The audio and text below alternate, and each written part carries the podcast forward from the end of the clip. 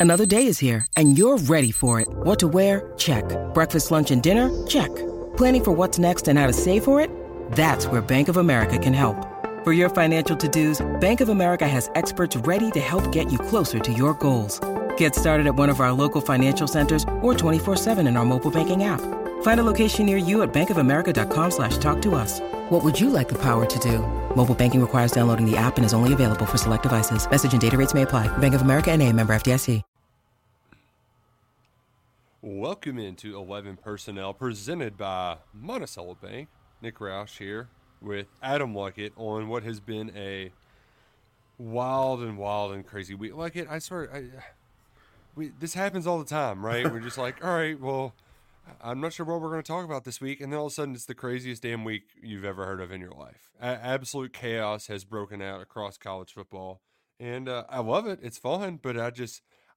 I, thought this was going to be the week where we would exhale a little bit and we'd spend 20 minutes just talking about the, the NFL games.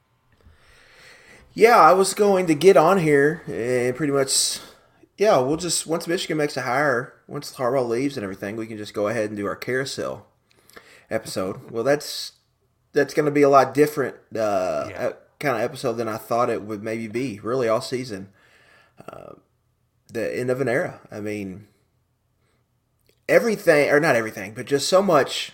One, so much has changed in college football, but this is a like huge change, specifically for the SEC going into this new chapter. Mm-hmm. Right, it changes a lot for a lot of programs. Um, like you see what Tennessee, like uh, you seen Wes Rucker and Adam Sparks and some t- guys that cover Tennessee are like, hey. Not only do they not have to play Bama every year, but now they don't. Now they don't have to go against Nick Saban. So this changes a lot for Tennessee, and I think it's a, you know, I think it's a lot Auburn. different. It's huge for Auburn. It's huge for LSU. It's huge for you know Texas A&M if they ever get it together. If they want to break through, um, Georgia. That's the only team they could not beat. That's the only team Kirby could not master. He was one in five, I believe, against Nick Saban. Uh, the only win they lost previously in the same season, and they probably don't beat that team if Jameson Williams and John Metchie don't get hurt. Uh, they caught a couple breaks there, and so it was that this was the one big obstacle I think in everyone's way, obviously. And now that that's potentially out of the the league, SEC wise, it just changes everything. It makes it easier for potentially Texas to come in here, and for us as a college football community, we get to see wild and crazy Alabama fans. We've seen them. We have seen them, but not like this. Not without the the guiding light. Uh, Oh, the he, he the- the- down. He's made the iron fist behind all of their the iron fist behind all of their trash talk. Um, they they do not have that um, anymore, and it's that is in itself itself is going to be highly entertaining. It's the first Nick, the first coaching search Alabama's done on Twitter. Like Twitter wasn't around when they hired him 06 or whatever. So this is it's a whole new new era, and it just like it's college football's gonna miss him, and it, like we'll talk about how his greatness forever. Uh, but there is a kind of a refreshing like, man, this is gonna be kind of it's gonna be different and new. Um, That's until no one can be Kirby, but um, Right, but, right. but it's it's fun just to picture what it could look like, and I think it's fun for a lot of teams in this league now that that's out of the way. It did. Hi- His iron grip on the SEC was much more firm years ago when it, it did get to a point where we were like, is he ever going to go away? Like, this isn't even fun anymore. Right, right. He makes Urban Meyer quit in 2009. Yeah. and it was just he had we were right he had a death grip on the on the conference for a long time there and then Kirby Smart left and it kind of looked like oh maybe they'll maybe he'll get him um, and that never tr- he did but he didn't. Like they they became this great program but they still struggled head to head against Alabama. Uh, and so and you had a couple teams would rise up and have like historic years you know Auburn LSU but he might have had a lot to do with that with those teams having those years because they had to push the envelope to get that high because they were chasing a megastar, uh, an absolute freight train rolling downhill. So and it's gone, it's over. I mean, Nick, you just go to his Wikipedia and just look at the the graph they have in there that has all the years charted. I mean, it's just an incredible run he had. They averaged 12 wins a season.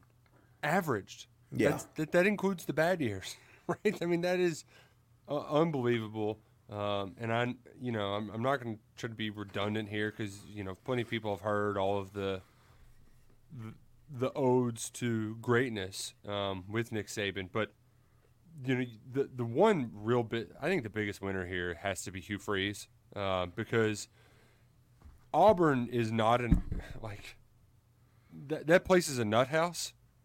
Like their their highs are the highest and their lows are the lowest. And when he came in there, you were like, "Uh, who wants to go to Auburn when Georgia and Alabama are just m- playing murder ball right now with the rest of college football? Like that, there's there's there's no it's the dead end, right? There's there's no way out.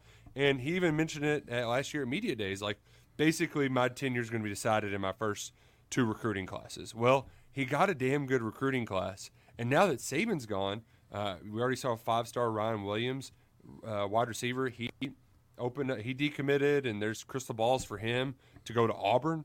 Um, uh, Hugh Freeze still needs a quarterback there, but if he can find one of those, like you know, there he all of a sudden there is a light at the end of the tunnel that they didn't see before. Some of that comes with hanging tough in that game too. It's a rivalry; it's always going to be close there. But um, that all, this power vacuum, it's all happening when Texas and Oklahoma come in too, right? There's a lot on the table.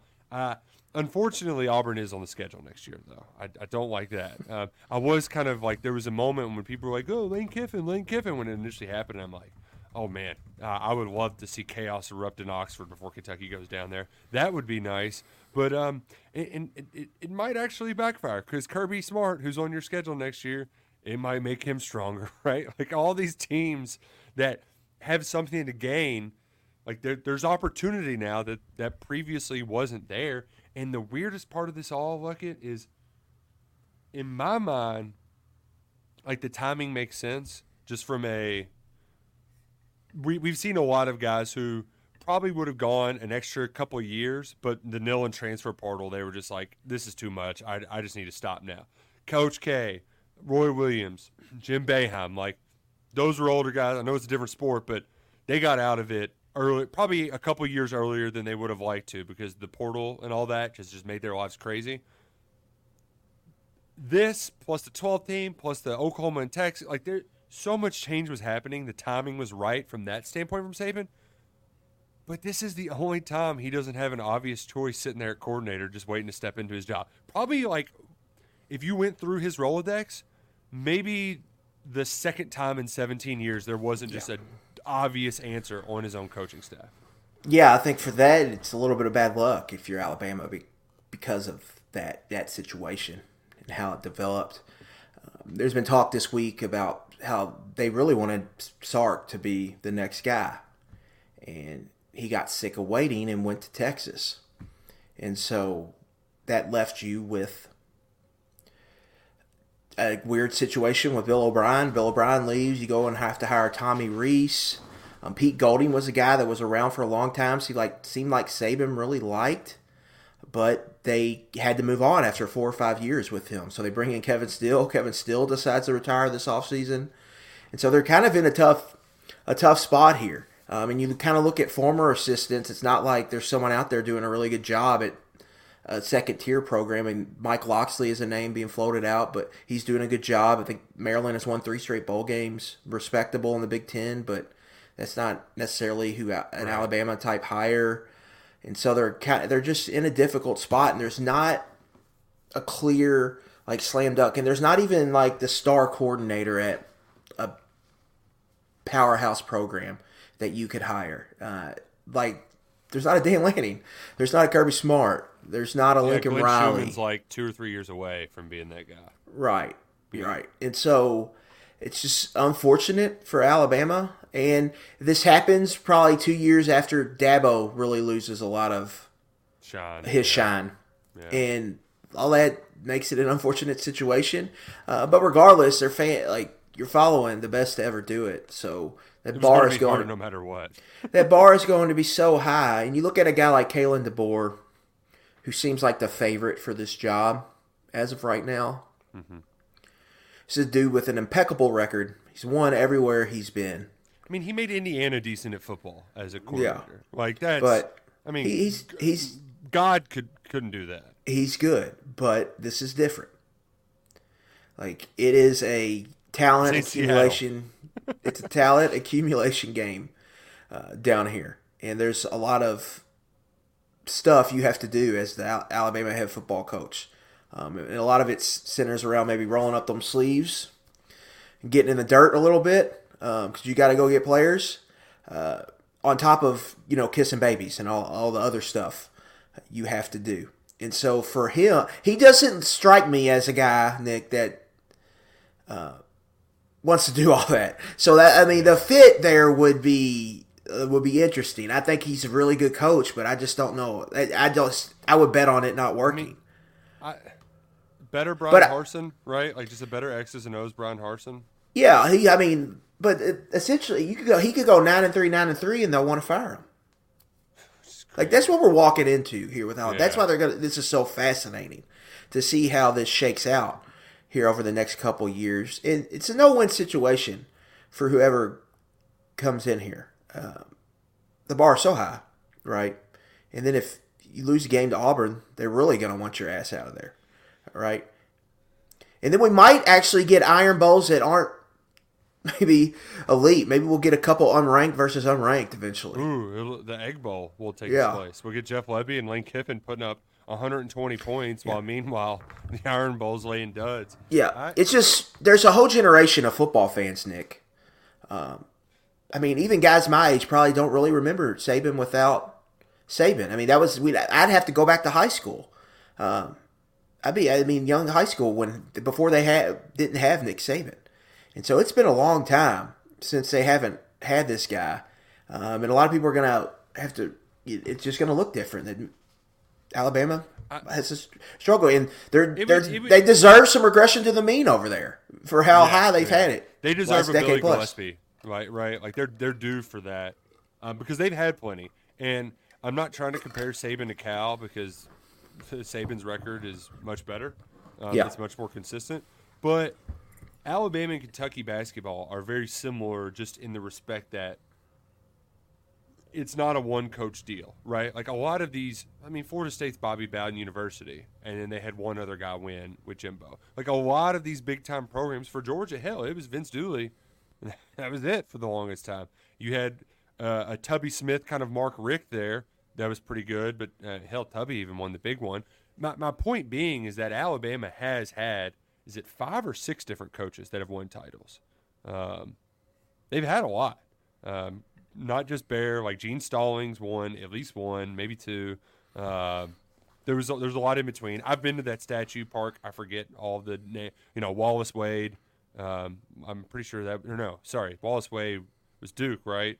And then Bryant Denny. Frank. How- Frank Howard, Frank Tom, Frank Thomas, not not the not guy Big Hurt. taking the taking the Nugenix total T. Nugenix, total T, uh, which is Not not that- the guy who, that- who was dead but not dead. the commer- the commercial with him and Flutie on the driving range is one of the funniest commercials on television. and she'll like it too. That's right at the end. And they, it's on Finebaum all the time. That and Yeah. stupid the the the bar blender thing.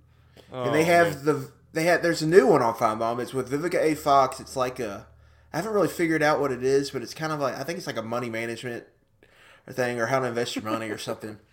I'm sure it's it's a it's rock solid. Every time I watch Finebaum I'm like, and I see the commercials, I'm like, man, the average person that watches this has to be like 72 years old with these commercials.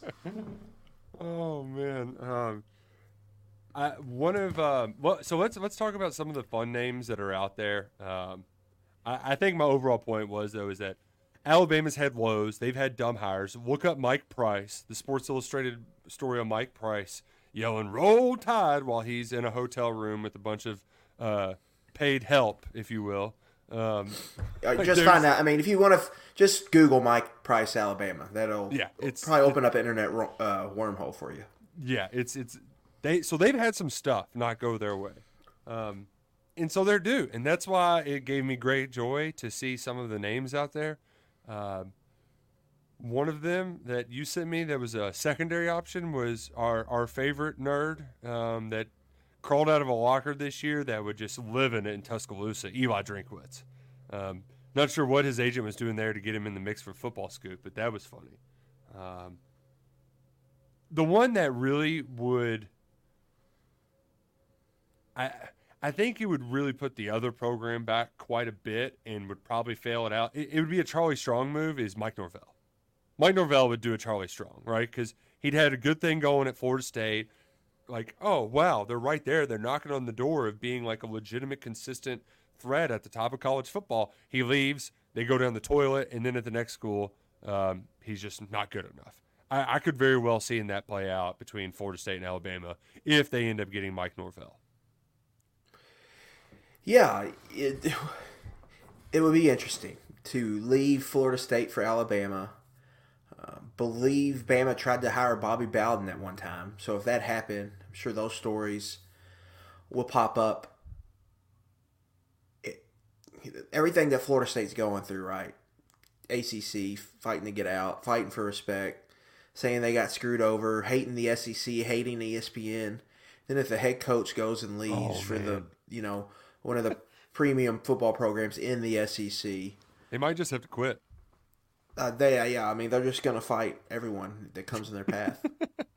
and then they, their offensive coordinator got suspended tonight for three games next year. They've got some violations coming their way for basically uh, the coach, uh, their offensive coordinator Alex, Alex Atkins, and their one of their collectives for having illegal contact. I believe when Georgia tackled Amarius Mims, there was that rumor last whenever he almost transferred, um, and ended up staying at Georgia. He's going to be a first round pick.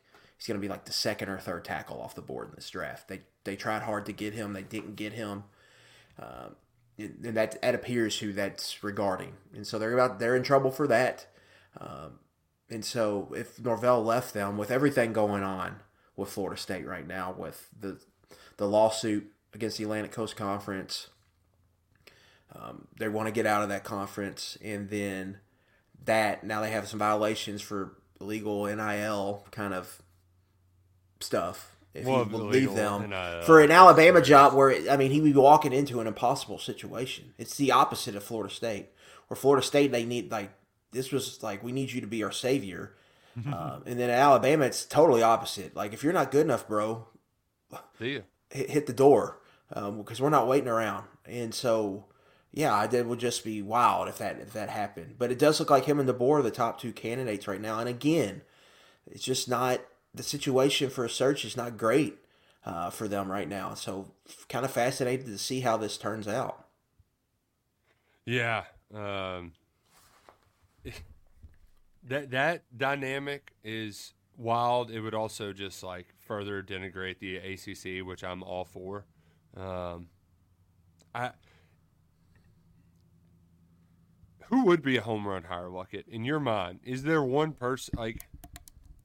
realistically that okay, Dale, he'll this person will keep Alabama not at Saban level, but will still make them competitive and win the SEC and a playoff team every other year, like a Ryan Day, if you will, right? Because like that's kind of what Ryan Day's been at Ohio State. It's like he's either going to win the Big Ten or come in second every year um, and then go to the playoff when he does win it. Uh, is there somebody out there for this Alabama job that you could see this happening? Will Kirby Smart come back? Will he leave his alma mater? I, don't know. I mean, that's the answer. I mean, uh, there. I don't think. I don't know. I don't think there is one. Uh, like, just go conference by conference, Nick. Like Big Ten. Who are the top coaches there? Ryan Day, James Franklin, Jim Harbaugh. Jim Harbaugh is about to leave. I don't think you want James Franklin, and I don't think Ryan Ryan Day is some shines off him at the moment. So mm-hmm. ACC, Dabo Swinney, Mike Norvell, Bear Brohm. Uh, don't think they're really super interested in any of those three. Uh, well, uh, other than Norvell, and then Dabo. Dabo's the one where I think Alabama fans are upset, but I think as soon as he stepped in front of the mic and hit them with the Alabama, I'm from Alabama, I understand right. Alabama. I think he could get people all in, and it, he's it, done it. And he might just be that he might just need a fresh start and get away oh, from the Tommy. And, would work out for him well. It's just yeah, that would they, he use the portal and would he buck against some of the stuff at Alabama that he's fighting against at Clemson right now. But I, I think, yeah, I think he makes probably the most sense. And if you ask me, who is their best chance to make them a somewhat perennial title contender or to win a national, let's say win a national championship at Alabama? Of all the candidates, I think he would probably be um, the best one. And then I think Lane Kiffin's out there. I think there's a lot of variance with Kiffin if he took the Alabama job. Uh, but there's a lot of important people, it sounds like, that aren't fans of him. Um, yeah, yeah. Uh, Greg McElroy said on his radio show today that he's got a lot of burned bridges mm-hmm. at Alabama. And remember what he did last year going into that game, Nick. Like, was pretty much accusing uh, Saban of making a coaching change but not announcing it, saying Kevin Steele wasn't calling the defense, T. Rob was calling the defense. Uh, and he did some other things, I think, on Twitter, like retweeting about maybe Saban being washed or all of that. And like, I don't think they really love some of his antics since he has left. And this well, is a guy they had to fire before a national championship. It might probably cost them uh, in that national championship game. I believe it was 2018. And they lost. And they, they, when, they fired him? I thought he left. Well, yeah, I mean, I, mean, I well, think it was. It depends who you ask. I would. Yeah, but didn't he go it. straight from there to Ole Miss? No, he was at Florida Atlantic. He was doing. He was working oh, at. He left to go to Florida Atlantic. And, and he was going to stay on and call plays. Yeah, it was the 2016 title because yeah. it was the first one they lost to Clemson because they won it in 15 with them, beat Clemson. Next year they were going to play Clemson. Uh, but they beat Michigan State in the first round, and after that, because he was doing like working for Florida Atlantic and doing stuff when they were really supposed to be preparing for the playoffs. So he was yeah. he was on Alabama company time doing Florida Atlantic work, and so they ended up firing him. But I think that year, him and Saban really went at each other, and I think that was the season when we saw the biggest well, kind of Saban blowups on the sideline. Here's the Kiffin. the genesis of it all because you mentioned the Dabo stuff and you mentioned the Kiffin stuff. A lot of this is just like they're mad now but if they can get you wins, then it doesn't matter. Especially with Dabo. Like a lot of the Dabo hate, they would love that all shuck stuff if he was their guy. Right. right? They would eat it's it up. right. It's just that they he beat him in national championship games twice. I mean, that's that, that that's it. That's why they don't like him. And the other part of it too is he there's no Dabo can do his holier than thou transfer portal stuff if he wants this job. And, that, and then it comes down to how bad do you want it? Um, yeah, because they're not going to stand for it. Uh, yeah. Right. And also, you can't. I mean, you just can't win at Alabama if you don't do the portal. I mean, you. I don't care how good of a recruiter you are, Dabo, um, and I don't care how good of a hire you get at offensive coordinator is. You, you, you have. yeah, I, I, think it'd be a great opportunity for Dabo just to kind of reset, mm-hmm. to reset everything. Because and he's not that old either. I mean, you know, he's, got one more run in him. Yeah, yeah. Hell, he can coach eight more years, easy. Not even bad an eye. So yeah, it, I think he make, makes a lot of sense for for them in the position they're in. But it doesn't. At least early reports indicate that that's not going to happen. It's it's fascinating to watch this all unfold. Um, you know, uh, it, it's hard to know who to trust, but you can't always trust Monticello Bank, proud presenting sponsors of Eleven Personnel. It's where people matter. They've been in business for 124 years now. Oh yeah, add another year to that because they've been putting people first no matter what your banking needs are. Monticello Bank, they'll get it taken care of for you. Download the GoMBC mobile app to bank wherever you want to bank and uh, visit MBCBank.com. Monticello Bank, member FDIC, equal housing lender, proud presenting sponsors of 11 personnel. Looking on the Kentucky side of things, uh, my, my, my radio partner TJ Walker said, "Wow, I think Saban's really overacting to the Kristian Story news." I saw that.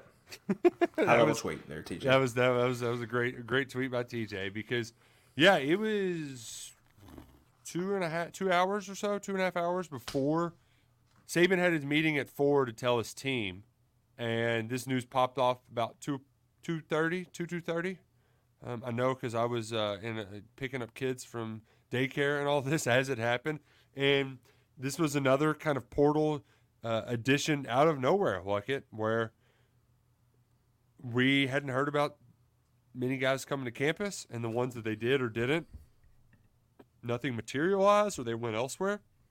It looked like Kentucky was done in the portal, but instead they, they get this guy from Alabama who has a lot of pedigree, like it, but ha- hasn't played much in the secondary for the Crimson Tide.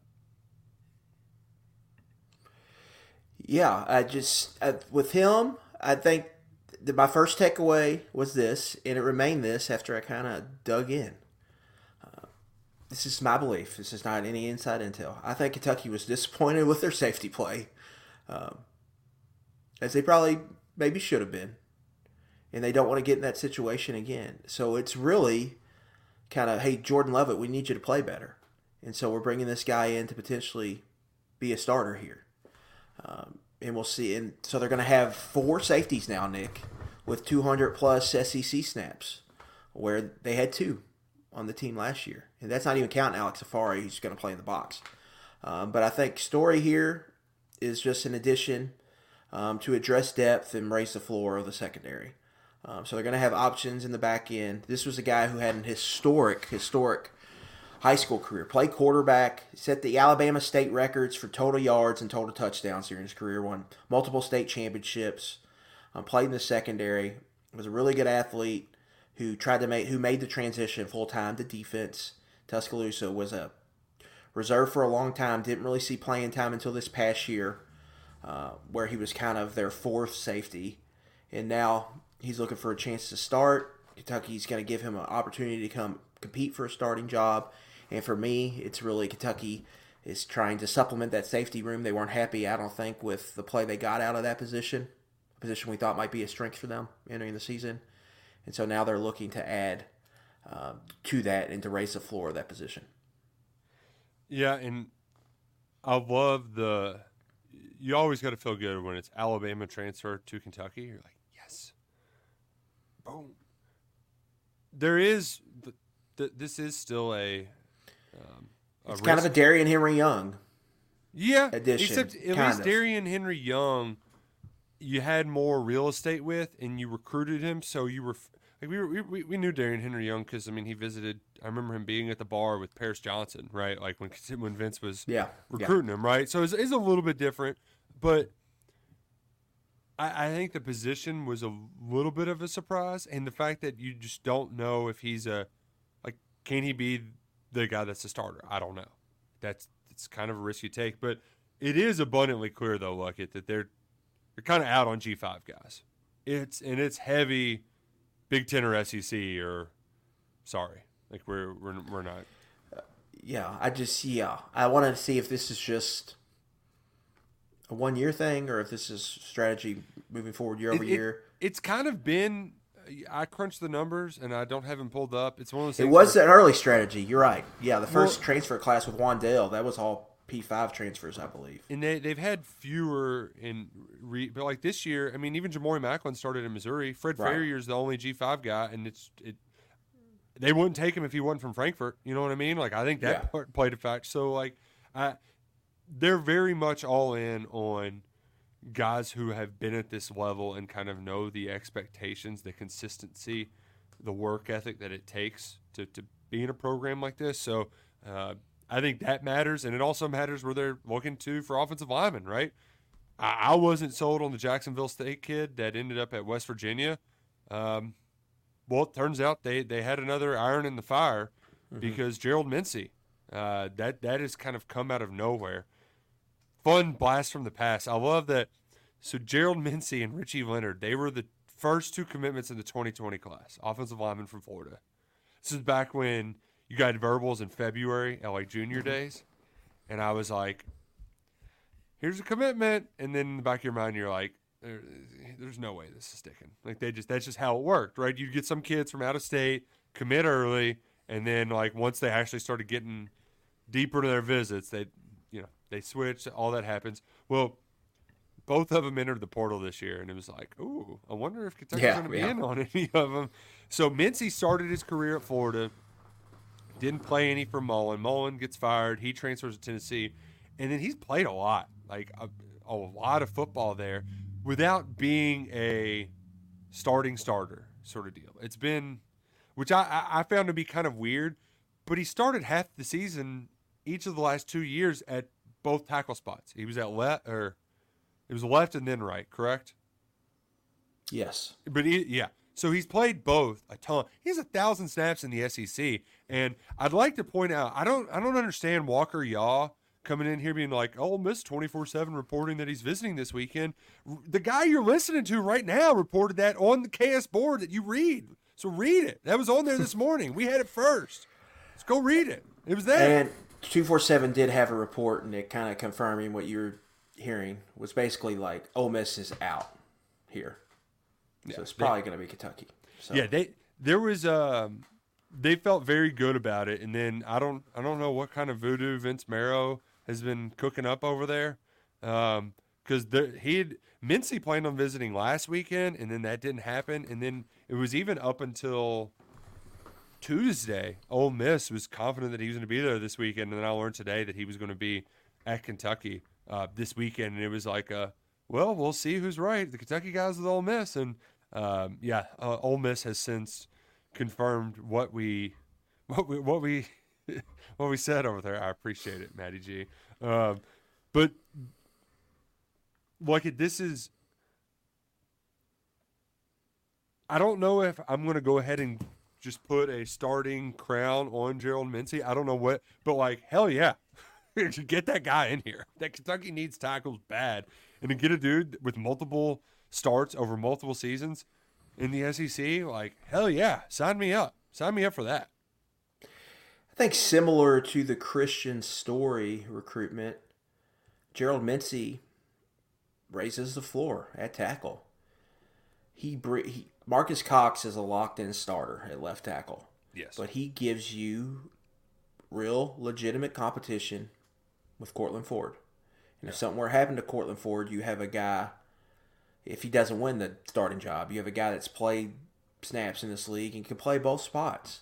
So if, even if something happened to Marques Cox, so it gives you depth, I think, at tackle, legitimate, solid depth. It allows you to keep Dylan Ray at guard, mm-hmm. and so you just have options, right? I mean, you just have you have Jagger Burton, Dylan Ray, Ben Christman, Jalen Farmer at guard, and then you have three guys at tackle. And then you have Eli Cox. That's eight. You got eight guys right there. I think you would feel comfortable with. Uh, but you've needed to go to the transfer portal to get six of them. So to prevent this from happening in the future, you like to just develop the guys in your room. And so when you're shopping in the portal, especially at offensive line, you're not getting that ceiling too high. You know, you're you're, you're shopping to yeah raise the floor and yeah. you're you're shopping to not be terrible. Like let's just get an adequate base level of play here for our line, and that's what Kentucky is doing.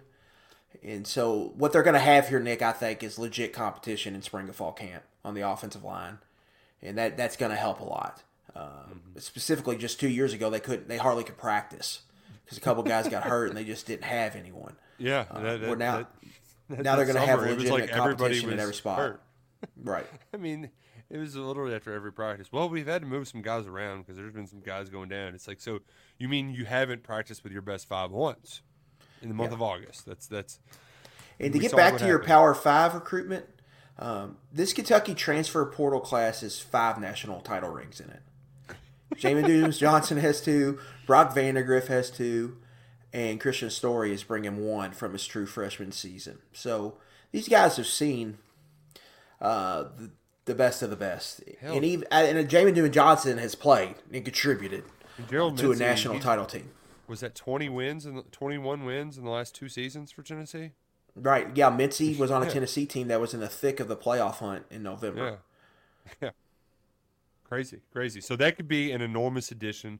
Um, I believe. So here's the thing. I don't understand transfer portal rules. I thought I knew them. I don't. I I think he'd have to commit by tomorrow, but it might be different for grads. I I, I don't know. It it just there are no rules. Um, it, it, it, I I don't understand it. But first rule of transfer portal is there are no rules. Oh gosh, they're they're really There really are not rules. Um, and you know what? There also are not rules at new sponsor alert. Big fan of this new sponsor that's joining 11 personnel here for the next couple of weeks. Look it, I don't know about you, but I'm back on my fitness bullshit, and I I'm loving what Refocus Fitness is offering because our friends here at this gym in Lexington. I know there's a lot of different gimmicks and stuff that people try to get you to sign up, to get you to use their gym. Refocus Fitness, great location, easy to get to from a lot of places in Lexington, right by the Aldi, right by the Fayette Mall, off Nicholasville Road. It's a gym that has 24 7 access. And my, my wife had a gym like this in her hometown where you anytime, night or day, you just, all right, I need to get on the treadmill. I can't go to sleep. Boom. You don't, don't have to worry about that. And another part that's great too, they, they limit your the memberships there. So it's not going to be crowded, it's not going to be crazy, and they offer personalized training at Refocus Fitness where the consultation is completely free. And hell, you can work with small groups of three or four where you're on a daily routine, right? Or a three or four day week routine where you're working with people kind of like in your lifting group. Um, back when you were at St. X, right? Where you, you're kind of competing against one another. Or you can just do that consultation they set the playbook for you, and you grab life by the horns at Refocus Fitness. Visit them right now, refocusfitness.com. No contracts, no hidden fees, no crazy startup costs. Check out what they've got to offer for you today and get back on it. Hopefully, you can get back on the treadmill, on the elliptical, whatever it might be. I'm, I'm on the bike now. Uh, hopefully, you're watching us, enjoying us, and give us uh, check out Refocus Fitness today. I'm I'm I'm I'm I'm jumping out of order, peak. I'm going to apologize um, because I want to end with Wild Card Weekend. It, it makes me excited.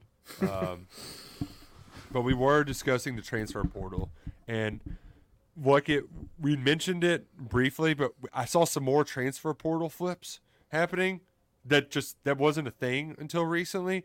Louisville was on the right side of a couple and on the wrong side of a couple too. Um, the Ball State tight end they were really high on he went back to Ball State instead of going to Louisville. But then they got a big kid from Tennessee. So there's there's a lot going on on Floyd Street right now. Yeah, and then they lost Jalen Kimber today. Uh, original Georgia corner transferred to Florida, transferred again, committed to Louisville. Now he's headed to Penn State, along with AJ Harris, also committed to Penn State today. Yep. Was... So yeah, there, there's a lot of action going on over there. Nick, um, Louisville's going to add 30 plus transfers this cycle. They're already over 20. They're like 22, 23. They're mm-hmm. taking dudes from Tuskegee, but they're also taking dudes from Alabama, uh, two secondary players from Tennessee, uh, two players from Texas Tech. Uh, so across the board, they're taking a guy from Kentucky, right? Yeah. Uh, Isaiah Cummings. They are taking 30 plus. And I may or may have not became a radio topic uh, this week on some Louisville radio shows that Oh, good. KRC affiliated. Was it uh, uh was it Strebel show or was it, was it was? Not, I don't I don't think I don't know if it was Deener. Uh, but I was De- Deener I, put in the penalty box. So uh, friend of the program told me that I was uh, a topic on Mark Ennis' show.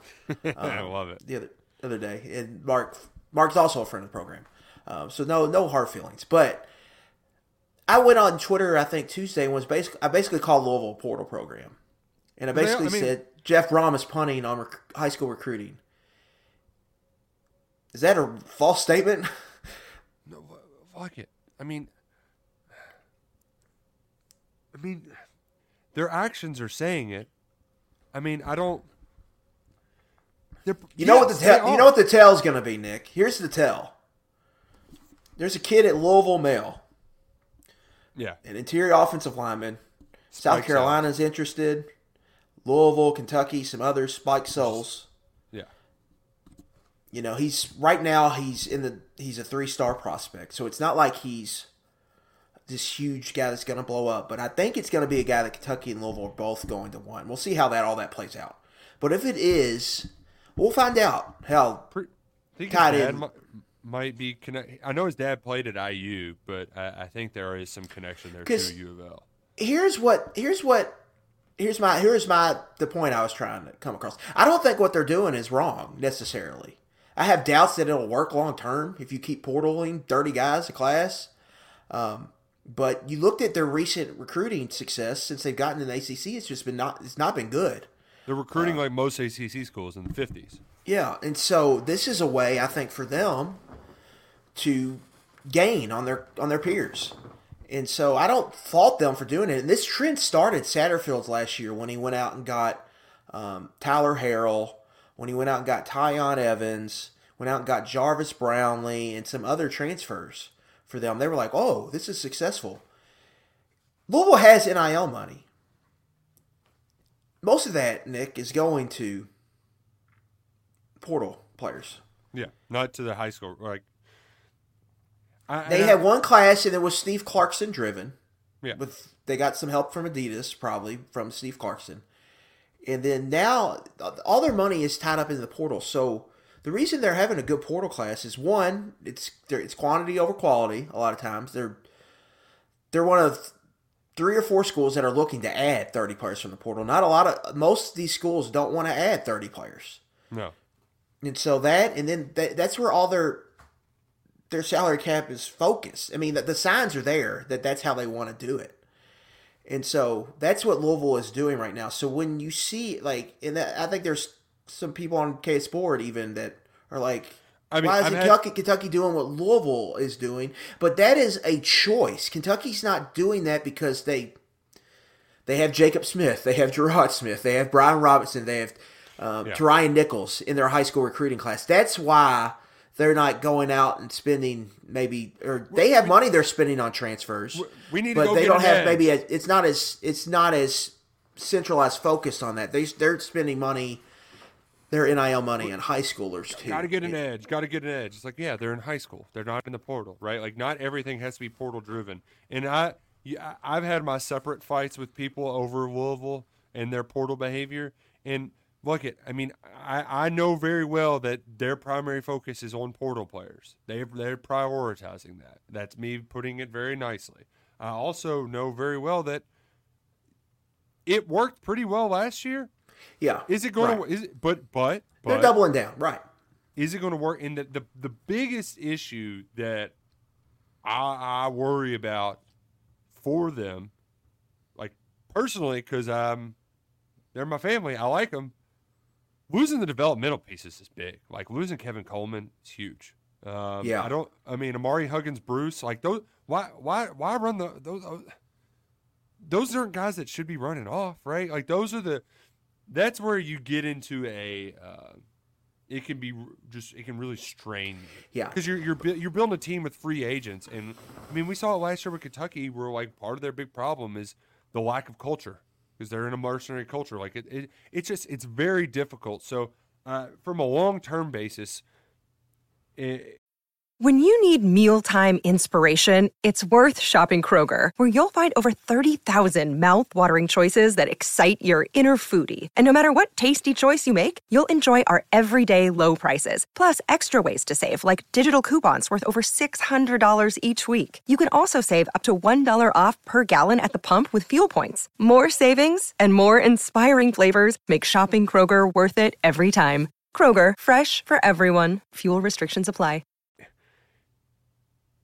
like a lot of the angst I think from uh, Kentucky fans is just the like, look, what they're doing over there. Like, there's a lot of short term bump you get from all that, but like, I go back to each team's first edition, and I would I would never trade Brock Vandagriff for Tyler Shough. And are they going to be wondering if they would trade Jack Plummer for Tyler Shough?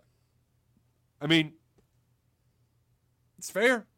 And the other part of this too, like it, if they're doing this method, are they ever going to be able to get a good quarterback in the board? If they got to spend all this money elsewhere, like it's it's a salary cap game, right? Like I don't I don't know how they is it ever going to be possible for them to spend big on a quality quarterback, or is he just going to be having to coach a bunch of Jack Plummers year after year?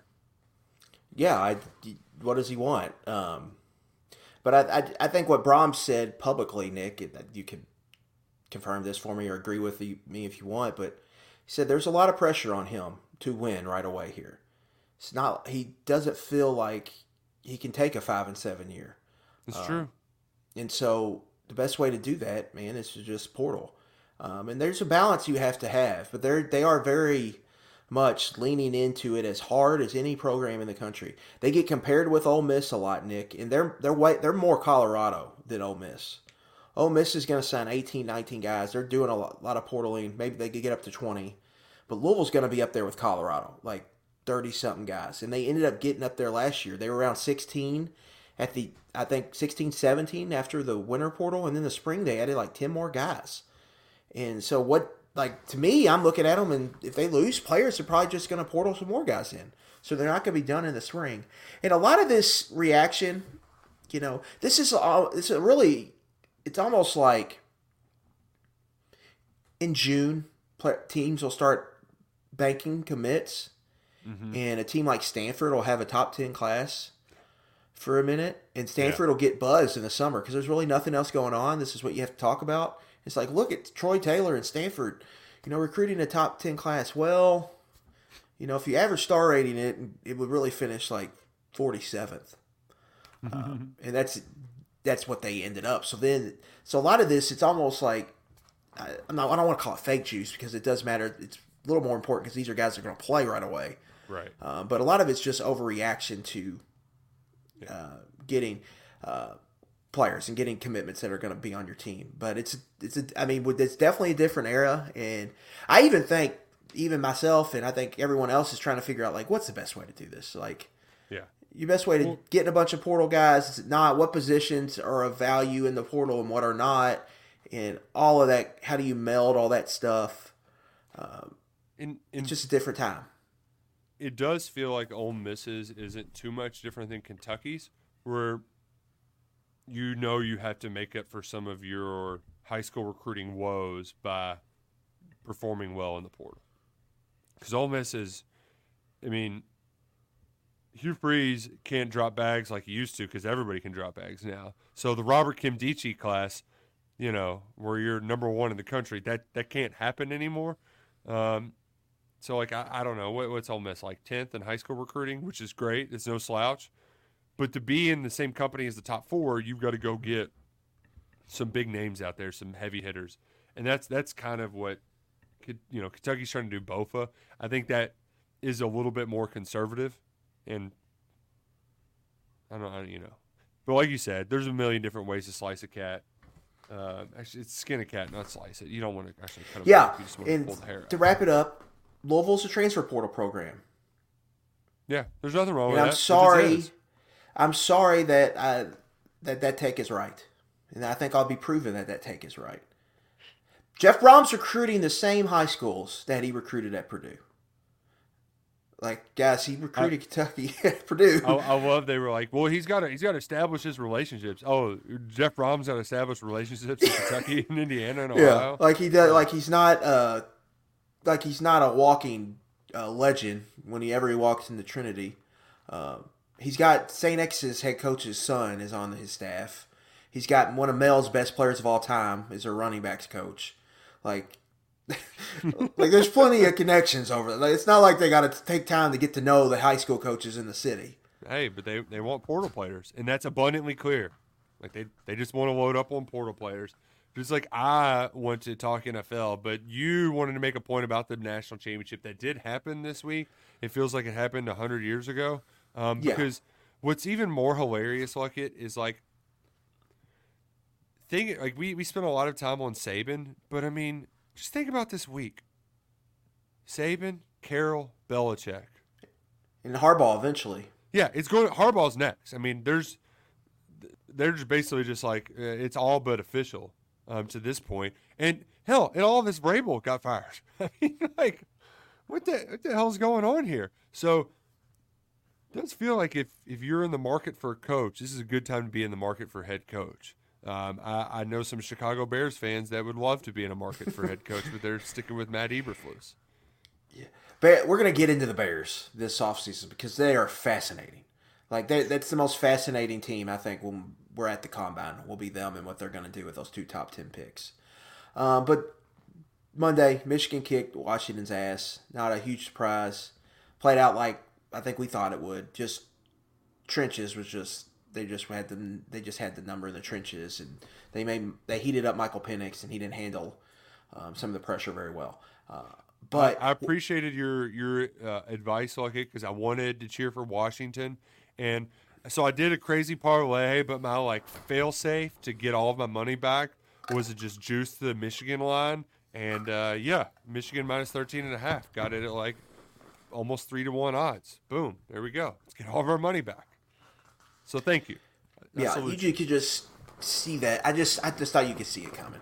Uh, but but I had one big takeaway, really kind of because it's hard, Nick, when you go through a season, like to actually sit down and watch teams. Because well, like that, we're just at Kentucky games, right? And we're doing everything that comes along with being a game, and then you're trying to play catch up the next week, and uh, you know you're looking at the next opponent, blah blah blah. So it's hard to really dig in. But I got like I really got to watch Michigan three games. I got to watch them play Iowa, got to watch them play Alabama, got to sit down and watch them play on Monday. So that was three, and I watching them, I had this takeaway.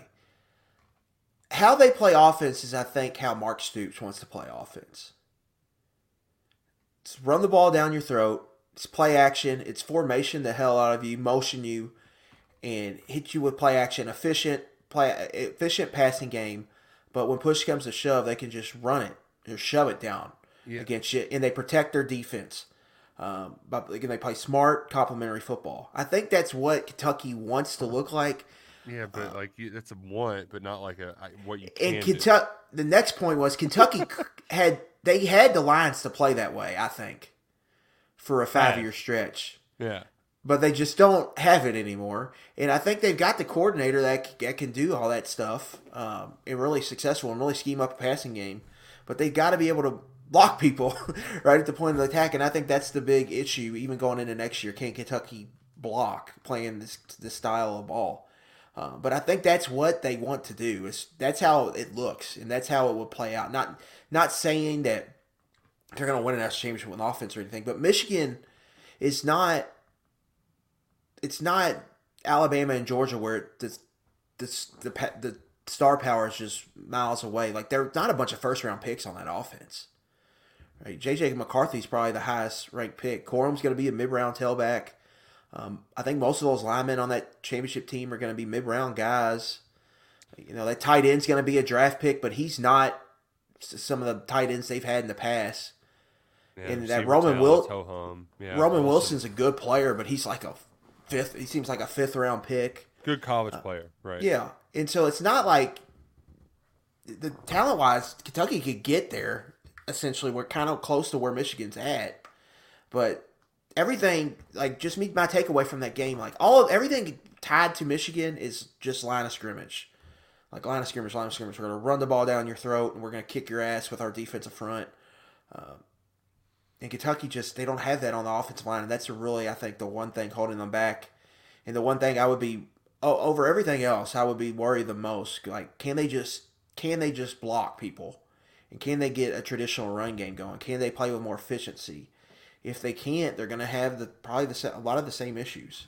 Um, so they have to kind of figure that out. And that was just my biggest takeaway um, from this Michigan playoff run. Well, I, I enjoyed that very much. Um, and now I'm really going to enjoy talking NFL because I'm so fired up for this weekend. Like, I hate to admit how dumb my brain is, but just calling it Super Wild Card Weekend and giving me a game on Monday night, it just it just makes me. I want to ask you: Do you would you rather have three Saturday, three Sunday, or the two three one that they're doing right now? I think I like the two three one, and it's mostly I like it even more so because Buck and Aikman are on there. I would hate I, it if the Bengals were playing a Monday night game though. Oh, having to wait all weekend, yeah, you don't want you to like Eagles fans are just in hell because they they're like either just in the season or give me some hope. Yeah, exactly. Right. Like they they've lost five out of six and they got to wait all the way to Monday to play. Um, but I, I've watched more Monday Night Football this year than I have in my entire life. Some of that's doing the Manning cast. Some of it's just they've gotten better games. Uh, I also like just Joe Buck and Troy Aikman calling football games. Like they're they're great. I've, they're awesome. Um, and yeah, so I, I am I'm, I'm with it now, and I'm also with PrizePicks. Um, PrizePicks, you know it. It's one of the best daily fantasy sports ways to get in the action. You can do it today. Sign up, promo code KSR. They're going to match your first deposit 100% up to $100 and Luckett. This is just the most beautiful weekend to do it because there's so many squares that need to be pushed. And I found a way to. I only have three squares, and my odds are goosed to 11 to 1. So listen to this play here I got for us. Mason Rudolph, less than 158 passing yards. Okay? It's going to be nasty mm-hmm. weather in Buffalo. Rudolph hasn't completed more than 18 passes in a football game. Basically, I'm just like, please don't throw two, three long passes to George Pickens, and this will get home. Second one, Aaron Jones, 100 yard rushing game at Dallas. Dallas Great against the pass, bad against the run. The Packers, I, I don't know. I kind of like the pack in that game. And the big reason why I like these two, last two picks homecoming game for Aaron Jones. He's a Texas boy. Coming back home to Dallas, he's going to want to show out. Same thing with Tyreek Hill going back to Kansas City. Need one touchdown to cap that off, and I'll win 11 times. Bang for my buck with PrizePicks. The best daily fantasy sports place out there. Prizepicks.com slash KSR. Download the app. Put in that promo code KSR. 100% up to $100 on your first deposit. And that brings me to my next point, Luckett. I like some dogs this weekend, Luckett. I just do. I know you see some of those lines, but there, there's always upsets. And Mike McCarthy blowing it to his former team, it just it just makes too much sense, man. It makes it, it, it just it makes way too much sense. I've already got the Packers plus seven. And the, the, the part for me is that the Packers defense is bad.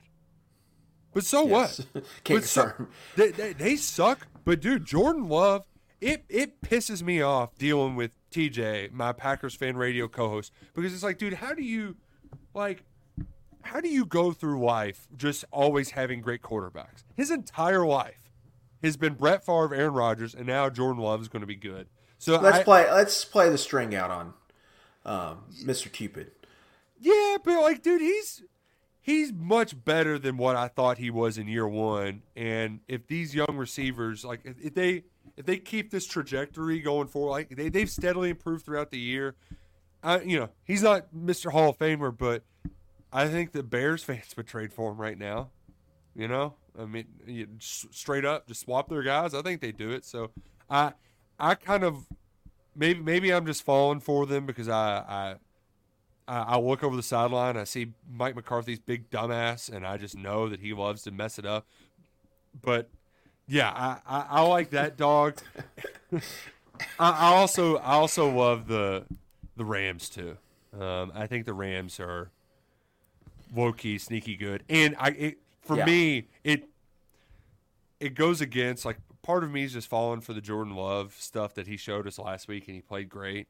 Um, but I, I, I, think the, the best play of the week is the Rams going to the Lions and beating them because that, that Lions defense is just an abomination. They haven't gotten better at all this year, Luckett. You you would think at some point like they get better, but no, not the case. I don't know why Aaron Glenn. They're like, oh, we're gonna and maybe because they have to for the Rooney Rule, but like Aaron Glenn stinks. that defense is bad. I don't I don't know how they haven't gotten better, even though they have a pretty decent pass rush and a pretty decent front seven. They're terrible in the back end. Yeah, so for me, I think it's a working principle I usually have in the playoffs is if one team has a clearly better quarterback than the other team, probably bet that quarterback and the one game that really jumps out this weekend is Texans Browns. Like, give me CJ Stroud at home catching points over Joe Flacco, um, and against the defense that plays a lot of man. Yeah, but but Joe Flacco's elite though, like it. I'm okay. okay. We're gonna see Lamar we'll call Joe Flacco elite. I think Ravens no. fans just fainted when they heard that quote. Yeah. So I I like the Texans there.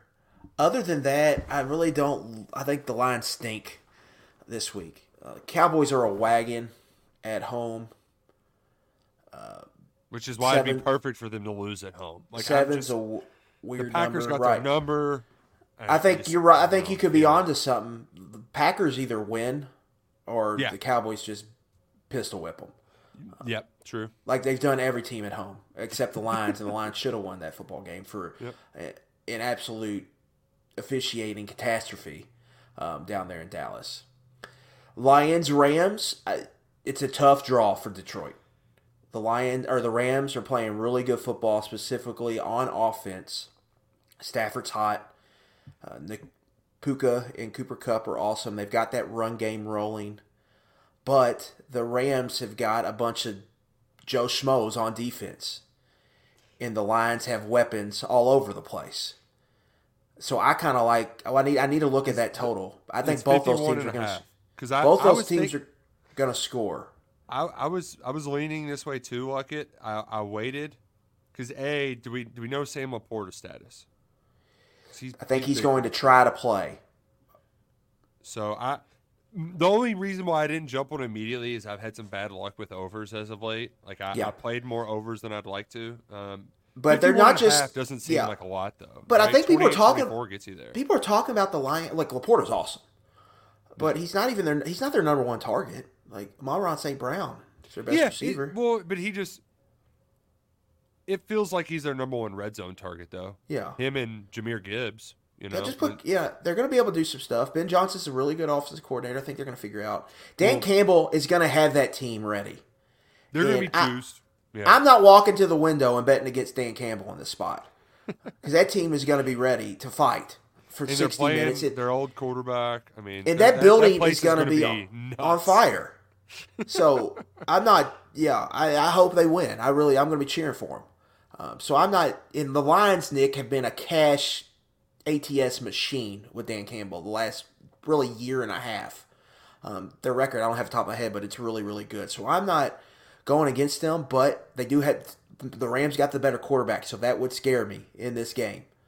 Um, Eagles Bucks, good luck picking that picking that one against the number. I like the Eagles there, but how do you go to the window and bet that team based off what we've seen?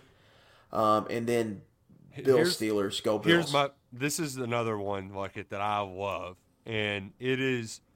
It's it's it's it's dangerous playing it now, so you might want to wait. But we've got it, it's a it's a weather game, right? Yes.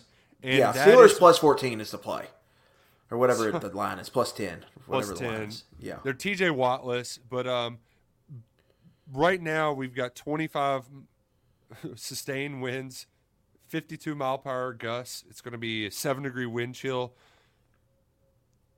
The last time this kind of weather happened, we had the Mac Jones game, right, where he completed two passes, or was it just attempted? Yeah, completed two pass, two passes, and they won. What was it ten to nothing, seven to three, Yeah. something like that? It was it was ugly. Um, but so under it's a it's a gross gross under, but 36 and a half and also just any under Mason Rudolph props. Just whatever. Just we we saw the we saw some of the pumpkin Mason Rudolph last week, the two fumbles, sack Yeah. fumbles.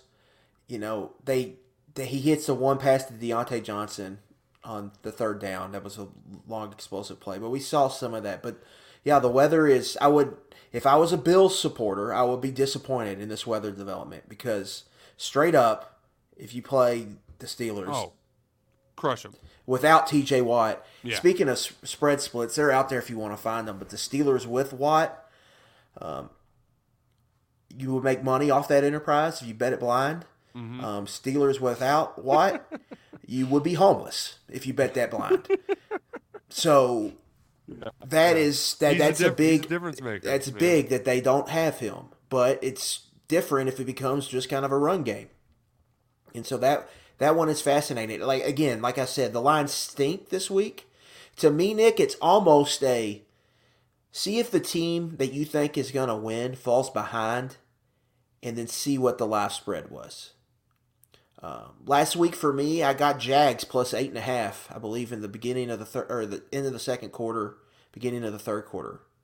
Jumped on that. They lost by eight, so that was a nice little cover. I think what you need that that that is maybe the avenue for me this week. Is just wait wait it out and see how some of these games develop, and then jump on on them when it becomes obvious which which side you think is going to win, or whether it's like the Bucks get up fourteen nothing. I don't think the Bucks are going to blow out the Eagles. I think the Eagles will come back. Yeah, yeah. And if you got it around a touchdown, I would feel good about. It. So something like that is that's what I'll be monitoring this weekend. Will you be monitoring Peacock? Do you, do you oh, have? I will be on the P. You on? Or is it on the P or on the cock? this is a golf house, so we've had Peacock for a while now. I, I, I don't know what to make of that game either because there's part of me that, like, the Dolphins have proven time and time again that they're frauds. That's what, what we forgot. I like the Dolphins. I think they're going to win. The Chiefs stink. They're not any good. They're just not and it's another thing too that I mean their whole team's been hurt all year, and I, I know that they've lost to basically every good team they've played. But when they were uh, wagging, it was just because they all had they had all their guys healthy. Yeah, they, they had a good schedule. Like you go back and look at the Dolphins' schedule, they played a lot of bad teams this yeah, year. and there's no doubting it. But also, when they were at their best, it's just because they had everybody healthy. And I, yeah. that's the thing. Are they get Waddled and Mostert back? That would be my big question. See, especially Mostert, because his being able to hand the ball off to him in the red zone, I, I felt like they really struggled with that against the Bills when the field got tight. And but that's another too, weather game. That's another weather game. It's yeah. going to be like 40 minus 40 on the wind chill. Um, so like, how do you eat? Like that's another one I don't. I'm not going to touch because what does that even look like? Right, right. Uh, uh, and here, the other part to that game too is just Tua. What the hell happened to that guy? It's the guy that was nails comes in off the bench cold in the national championship game and wins it, and then now he's just. I mean, he looks like the the the freaking Brucey from Longest Yard, just like. Huh when it's into the games. I mean, like what what the hell when is you wrong take, with that guy? I will say one thing I I've kind of noticed about the offense when they have Waddle and Hill out there together. I mean, it is danger for opposing defenses. But if you remove just one of those guys, they get a lot easier to defend because um, you can. It's easier, I think, to kind of right. shift your coverage over to one of them. But my bigger point is just like he's made I, it was last week he made this interception, and then I forget the other two minute interception where he just. It's like something in his. somebody in big games, he has been disappointing throughout his Dolphins career. There's no doubt about it. It goes back to my like video game playing days when you would accidentally tap the button and they would like throw it up really high right? Instead of yeah, you, yes, you know what I mean? Like, Loft it, yeah, yeah, and you're like, no, no, no, I didn't mean to press it, and then it's just an arm punt. He's done that twice with under a minute to play. The other game was uh, over in Germany, I think, right? Didn't they lose a close one over there? They lost to the Chiefs. We were driving back from a road yeah, trip. In his, that, I don't know if you it was me and you or me and Peak, but we, we were heading back from somewhere when that game. His brain melted when that happened. Yeah, it. it so that, that's the part of this that even I mean, it goes back to your quarterback conversation. I trust Patrick Mahomes. Yeah. in cold weather instead of the Dolphins to a guy. You know, it's just right. That's that's kind of the side I'm leaning on, and I just again I hate it for the Lions that they're playing the Rams um, because I really want the Lions in the playoffs. I would love to see them get another swing at Dallas next weekend, and so that's that's what I'm cheering for. And really, Nick, I kind of treat this like the NCAA tournament. I want the best matchups for next week. So like that's really what I'm I'm wanting. So I want Lions, Cowboys. Give me Lions, Cowboys next week. Um, whoever the Niners play doesn't, you know, they're I think they're gonna even if they play the Eagles, they're probably gonna beat them by ten or so. Yeah, yeah. Um, Chiefs. I don't see. I just don't think the Chiefs are that good. So I would rather see. Uh, I'd rather see the Dolphins win. Let's see the Dolphins play. Well, I don't know if I want to see Dolphins Ravens again, so maybe I'll take that back. Maybe Chiefs Bills, and then uh, Ravens. Who's in the fourth? Ravens Texans, I guess. Um, but that's really what I want to see. Uh, I want the best matchups possible. Don't want to. That's the worst when you get the. You know, it's kind of like the NCAA tournament. It's fun when it happens, but then it's next week. It was like, oh, This isn't fun. It was kind of like Giants Vikings last year. I, I, I, Giants beat yeah. the Vikings and they went to Philly and just got co-cocked. I care about it more in the conference championship games. The year that we had, it was Tom Brady, Blake Bortles. Um, who were the other quarterbacks? It was Nick Nick bad... Foles and um, um, Case Keenum. Yeah, I mean that that I, I I that I care more about that that weekend. I enjoy this weekend now more so than the divisional round because I do think the one seeds have such a. It's there's going to be a one seed blowout. Adding the extra game has been fun. It's been fun. fun. Adding two more games to this has been fun. You can't tell we're really excited about it, especially this guy in particular. And uh, like the unlike the NCAA tournament, though, I can actually bet every single one of these games. I'm uh, I, am not sure where we're we're leaning yet, but um, you, you're probably going to talk me into Texans, and I might just have silly amounts of wagers on the the Lions game because that one's going to be fun. It's going to be fascinating. Um, I'm very excited for it. I just I also salute whoever put the Texans on the early Texans Browns is the perfect Saturday early wild card NFL game. they have been in the playoffs, I think, ten times. Every game has been the four o'clock Saturday. It used to be ESPN. This year it's NBC. But Bengals played them twice, and I remember thinking, like, man, they're in that slot a lot. And then I saw someone tweet out that it was their tenth time that they've been. Oh, uh, that stadium has never had a night playoff game. They've never hosted a night playoff game, and they've been they've in the playoffs a ton. A ton of playoff games. Yeah. yeah. Oh man, it's crazy. Well, this has been a crazy. And show. another thing I realized, Nick, the Monday night football game apparently has to be a four-five matchup. Huh. Like it can't be a two seven or a three six. It has to be a four five. Interesting. I didn't know that. So I guess it's a reward for the higher seeded teams that they don't have they to don't play have on a short, short week. Rest. Yeah. Huh, makes sense. Whew, man. I'm fired up. I'm excited. I, I appreciate y'all joining this. Uh, I'm going to be all over KS Board, maybe a couple beers deep, talking about these games all weekend. Hope you'll join us. Uh, hope we get a Gerald Mincey commitment in the next couple days. So keep your eyes peeled for that. Download the On Three app and have your notifications on to make sure you know exactly when it happens. And uh, this has been fun. Which, by the way, we're on a Thursday. We're going to be here almost every Thursday night moving forward throughout the off season, with a couple exceptions. When Kentucky basketball plays on Wednesday, we'll change things up. But um, hey, we'll let you know. We'll keep you in the loop. But we appreciate you joining us. Till next time, go Cats and go Kroger.